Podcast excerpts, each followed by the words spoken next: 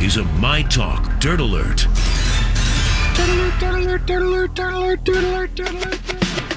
Hi, Elizabeth. Hi, friends. Hi. How are ya? We're So pretty good. good. Well, you're probably feeling good for Britney Spears today, huh? yeah, real. Finally, one step towards uh, getting Her life her cons- back. Yeah, getting her life back. So she uh, is now allowed to hire her own attorney. This is what a judge has ruled. She was previously represented by a court appoint- appointed attorney named Sam Ingham. Okay, a court-appointed attorney that her father selected. Exactly. That is always the key part to say about him. Yeah, no, you're totally right. And now she's getting new representation. She filed. Uh, she wanted to choose her own attorney. He filed a request to resign as her attorney last week. And so now she's going to get her own guy, and it's Matthew Rosengart, whose firm has represented people like Steven Spielberg, Sean Penn, Ben Affleck, and Eddie Vedder. Um, so we'll see what happens. It's just, I just don't know when the money's going to run out here. This is the first step because she has been done wrong by how the conservatorship laws work, and she's been done wrong by her dad Mm-hmm. who, for not listening to her, and she was done wrong by that original judge. Uh, let's face it, who declared her a lifetime conservatorship at the age of 27. Unbelievable. Without a one, you know, like we're going to revisit in a year. It was clear she was that maybe postpartum, the divorce. You know what I mean? There were Yeah. extenuating mental health stuff going on. And to me, 27 to get a lifetime conservatorship without what? with for the rest of your For the- time. For the, rest of your life. And then she goes out and I mean, that was Britney's first thing when she refused to do that residency at the park. Yeah. That was her first step to take back her life because she's like to her dad, you can't make me perform. You can't make me go out there. Because No. he makes, you know, a piece of everything that's generated from her business as well as 100%. getting his fee. Yeah. Uh, after 13 years of court appointed counsel, she wants to select her own counsel, is what a court filing reads. And at the hearing on June 23rd, Ms. Spears addressed the court and repeatedly expressed her desire to select her own counsel without an additional medical evaluation. Right. Um, so I just think it'll be interesting what this attorney has to say too. You know, he uh, he's worked with a ton of celebrities, and so what kind Well- of story? Because he's, I I would assume maybe he's going to be more public about talking about the process and the steps that he's trying to take. No, it's going to all be done on like the. It's all it's all going to be so legal beagle, but he's going to take it step by step, which he has to do because everything protects the conservator. Yeah, but don't you think there's going to be more likelihood that like after a hearing he'll talk to people? Well, mean, yeah, I mean, he's going that to too. be able to represent her, but remember, Britney has been in the dark on so much of this I stuff. know she didn't know that she could file to end the conservatorship. yeah, She said I that in her June 23rd hearing. I mean, he's probably got to, there's probably steps that he's going to have to take. He's going to, they're going to need a financial forensic accounting. Yeah. You know, I mean, this, there is a, co- it, this is just a baby step. So they'd probably take each little, it's like going to be, um, you know, uh, probably several steps, several legal steps, I wonder how long it's going to take. maybe a year. Yeah. That's a long time. I know, but it's She- it's been 13 it's been- years yeah, it's and, the you process know, has started. Yeah, Yeah. May, maybe it'll be less, but you know, Yeah, that's a long time. Uh, Irina Shayk has is pulling back from her relationship with Kanye West. there was Well, no there relationship. relationship. because there was not a relationship. No. Yeah, Us Weekly says they aren't speaking as much. It's because they weren't speaking. Well, you know what the thing is, these two have known each other, and so it makes sense when her people said, you know, they've been friends because she modeled in a Yeezy fashion show like ten years ago. Yep. there were rumors they dated before he dated Kim. I think she was just okay with him. Like there being a story about them possibly having a relationship. yeah, Like, is because it- he wanted it to look like he was done with Kim. yeah, I mean, that's hurt people, hurt people. Yeah. That was trying to be like, Right. Hey, Very good, I can move on. Yeah, it's I- true. I'm out. and Doesn't then when he wanted her to go to Paris, which she knows would have caused the scene, and then if maybe he confided in her his goofy mask idea, she was like, "Hell no." yeah, I know. She's, of course, if you don't remember, she has a baby with Bradley Cooper. And she dated Cristiano Ronaldo for like five years. She was with Bradley Cooper when the, all of the Lady Gaga speculation was that they were in love during. um, That was really good. That made it so easy for the movie publicist I that like wrote itself. it was brilliant, and that movie is very good. And Mm-hmm. It's so watching. Mm. them perform those songs together, my my kids are obsessed with "Shallow," so they Are just they? play it. They just tell ALEXA to play it randomly, and then I'm like, "Oh, I'm melting and crying. This is such a good That's so song." sweet that you spell it out. That you don't say Alexa play shallow, Yeah. so that everybody's Alexas start playing. Look what right you now. just did. You just did it. I did it. I spell it for people. Yeah. Uh, the Real Housewives of New York reunion is on hold. yes. Low ratings, fan backlash. Yikesies. Well, are you watching it? No, I'm not. You know, I fell off It's the wagon. terrible. Yeah. They were supposed to film the season 13 reunion on August 5th, but they've all all been told that the taping is on hold until at least September. And listen, I will Hollywood speak a little bit of that.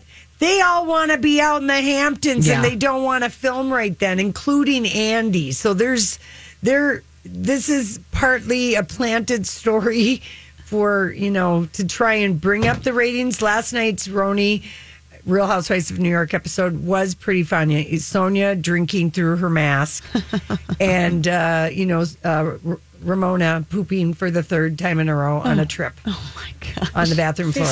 It was just Page at six says ratings have reportedly hit an all time low. Yeah. And It's some fans are just upset about how the current season is playing out. Lowest one, lowest rated Yeah. one ever, according to the Daily Mail last week, was 764,000 live viewers. And I'll tell you also why. Because this was filmed last November and Yeah. no one wants to relive all the COVID and the election stuff. It's Mm-hmm. traumatic. Yes, it is. And so New York is kind of getting eh, in the crosshairs of that. Beverly Hills filmed at the same time, but they're not having, you know, they didn't shake up their cast and add a, you know, black woman to the cast. I mean, because what's her name has been in for a while now and she's not, you know, this is her second season.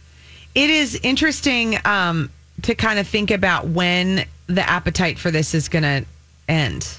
Yeah, it's just nobody wants to relive the election and all of that and who'd you vote for and this and the COVID. No, and, you had to live it in your own house. It wasn't fun. Yeah, so I think that's what's happened to New York, but they need a cast uh, shake up and they need to have more than just it's such a lean cast. Mm-hmm. Yeah. There's not much going on. I heard you guys talking about this though uh, the other day that Jerry O'Connell is replacing Sharon Osbourne on the talk, yeah, that's good. and I think it is good. Yeah. he's the first man to hold the position full time, although he's been a frequent guest host in the past, and I think this will be fun to see the dynamic shift a little bit. Um, when he was in the running for the Kelly and Ryan job, Oh, we we were cheering for him. I was cheering for Fred Savage. You guys know that. Same. We liked Fred too. I know. All I wanted was Fred Savage to get that Yeah. job, and I still think that he should have it. oh, Ryan is annoying. It's hard. I think the the the difficult thing with the dynamic of those two is that They're so much alike. They're so much alike. Yes, and they're both like lovely people and really Yeah. good at what they do. Yeah. But Fred Savage is like the down home. Like I'm just home with my kid's dad. Yeah. and that's what you kind of need is like a little bit of some, you know, like the Regis and Kelly was. Regis would be out to Mm-hmm. Dinner with like. You know, I don't know, Frank Sinatra. Yeah. And Kelly's like, I got thrown up on three times last night. Yeah, yeah, yeah. It's a different You're right. dynamic. No, it's they're they are they're yin and yin. You're right. You're right. All right. My dirt alert time with you comes to a close. Oh, that's Elizabeth. Well, until we meet again, the next time Holly goes on the road. when she's on vacay. call me first. hey, we appreciate it. and Thanks. We'll uh, you know, we'll listen to you on Jason and watch you on uh, Twin Cities Live. Thanks, friends. Bye. Vintage scandal. It was quite the scandal.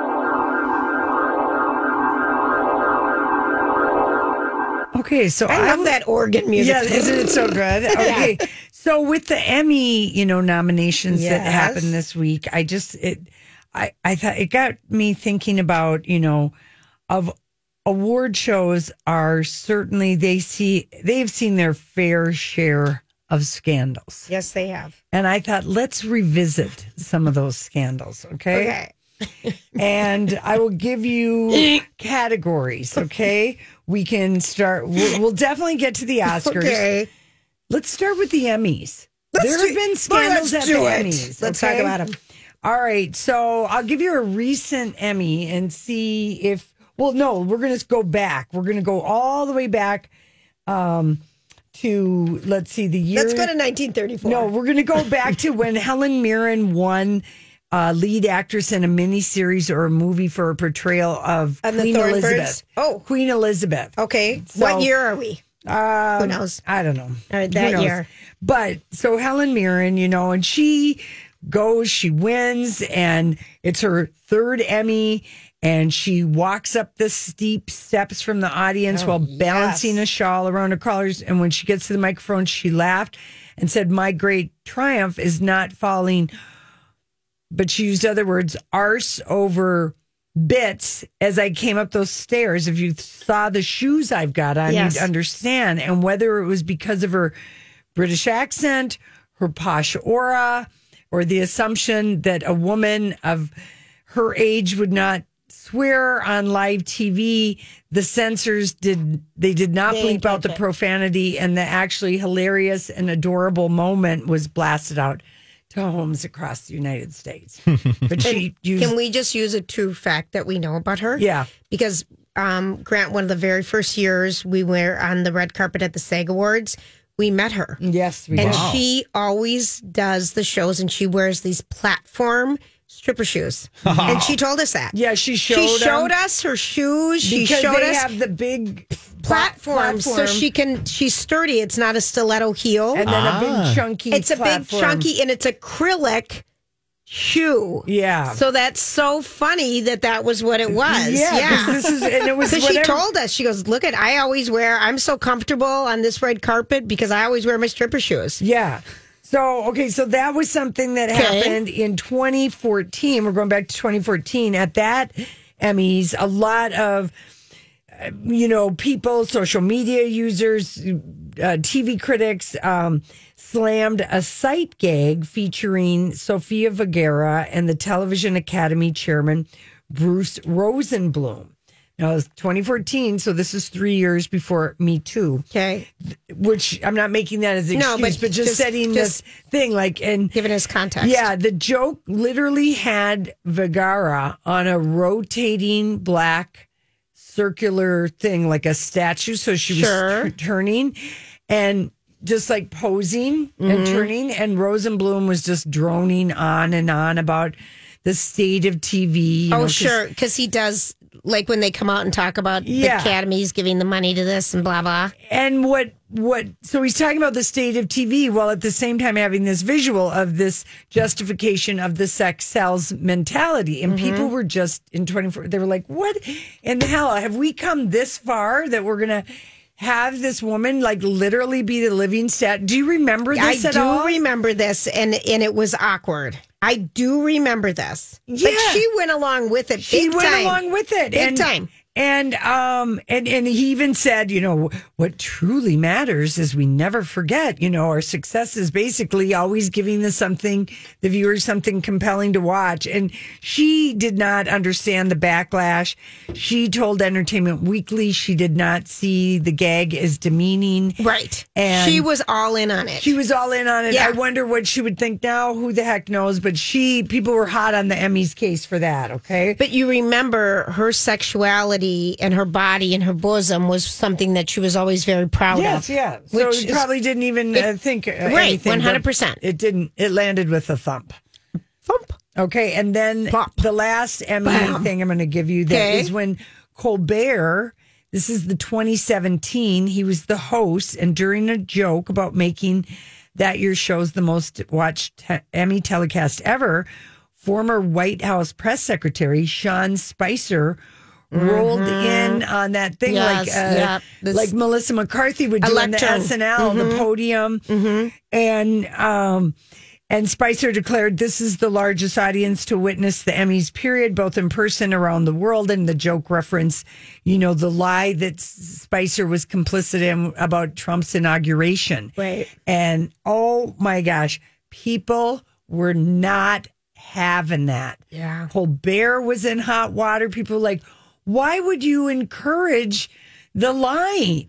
And he lot a lot of hot water from both people in Hollywood, Hollywood stars, the media. I remember not liking Colbert hosting.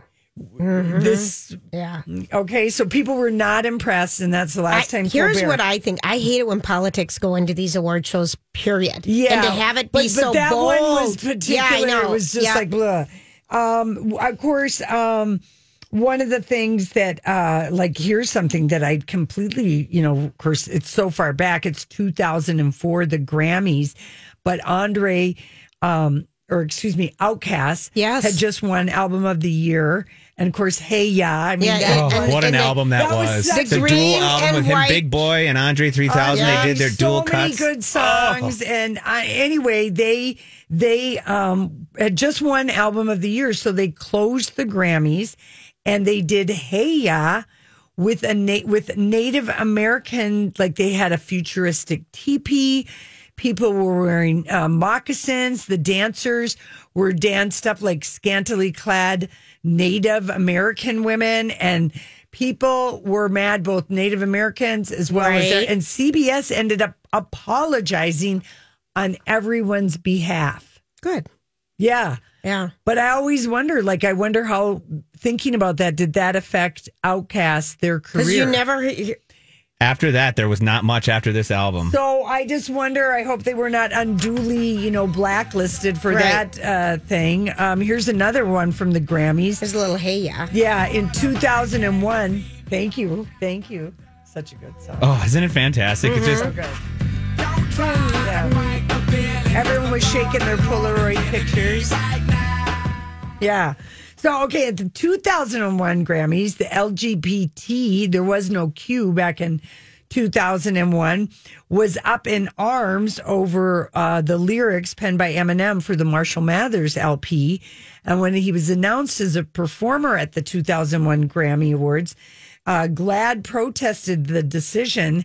And in response, Eminem reached out. Of course, nobody knew this at the time to his sponsor, Elton John, to perform Eminem's Stan at the Grammys. And mm. GLAAD picketed outside. They were very, very mad, but the musicians hugged at the end, and Eminem turned to the camera and gave it the middle finger. I do remember that. Yep. Remember when he came down from the crowd with everybody in the white jackets? Yeah. oh yeah. Yeah. Remember? And we find out from mm-hmm. Elton John's book that he's El- Right. Eminem's He's sponsor. sponsor. Sponsor. Yeah. Mm-hmm. Yep. So anyway, that was like a big. I don't know that he- Eminem was sober back then, though, in 2001. Maybe not. No, he Maybe was not. definitely was No, not. he No. wasn't. He Yeah. had a, he had a couple relapses. Yeah. Even called an album "Relapse" and due to his relapse. Right. It was at that. Maybe that's when they first like really had a mm, connection. Right, or that's what something I'm was thinking, too. Over this thing, Yeah. Because Elton John, I could see him be understanding of. But what a great way for lyrics. Yeah, you know? and what a great way for Eminem to deal with it. Right, right. And then, um, I mean, I'm not going to do like uh, the obvious one, like Adele Dazeem and Yeah, Kanye West funny. and whatever, but I will just give you one that you might have forgotten about. Okay. This is, um, so I have to just take you back in 1991. At the height of Poison's popularity, Every Rose Has Its Thorn, you know, on Skinny Bop, alcohol, drug abuse, women, groupies. Bret Michaels, the lead singer and, and guitarist CC DeVille, they broke up at the MTV VMAs. As they walked off the stage with Cindy Crawford and Eddie Van Halen, they broke out in a full on fist fight. Oh, Okay. Whoa. And that led CC DeVille leaving Poison. I mean it. Okay. And then flash I forward. know that's not even them, is it? No. Flash, that's, that's Bill, Bill Bell DeVoe. Yeah, yeah. DeVoe. DeVoe. DeVoe. Yeah, that's I mean it. Yeah, that's a great song. I It's a love good that. song. I love that song. yeah. Flash forward to 2009 and the Tony Awards, where Bret Michaels is performing Nothing But a Good Time with the cast of Broadway's Rock of Ages. And it's, you know, we know that it's about the over the top mm-hmm. 80s metal. And at the end of that Tony performance, Bret Michaels was knocked to the ground by a descending piece of scenery. Yes. And the Tonys crew said he missed his mark. And Neil Patrick Harris seconded that statement, saying, Oh, hey, Brett just gave a whole headbanging a whole new meaning. In the meantime, he broke his nose, needed three stitches. He clapped back and said the very next day, I was never given a mark. And Right. he was mad they blamed it on him. And, you know, he went on to sue the show and CBS over the incident, and they did settle with him. Good for him. Yeah, I remember just- how remember that? shocking that was? We were just like, oh what Oh just happened? this is Was live that TV, part of it? right, right. Yeah. Oh, Anyway, that was anything good, can happen. Lori. All right, we'll be we'll be right back. All right, we have the feel good story of the year. Possibly. Okay, you got to hear this, Grant. Okay, here's the headline: Parents who never stop searching reunite reunite with son abducted 24 years ago. So this is a story in China.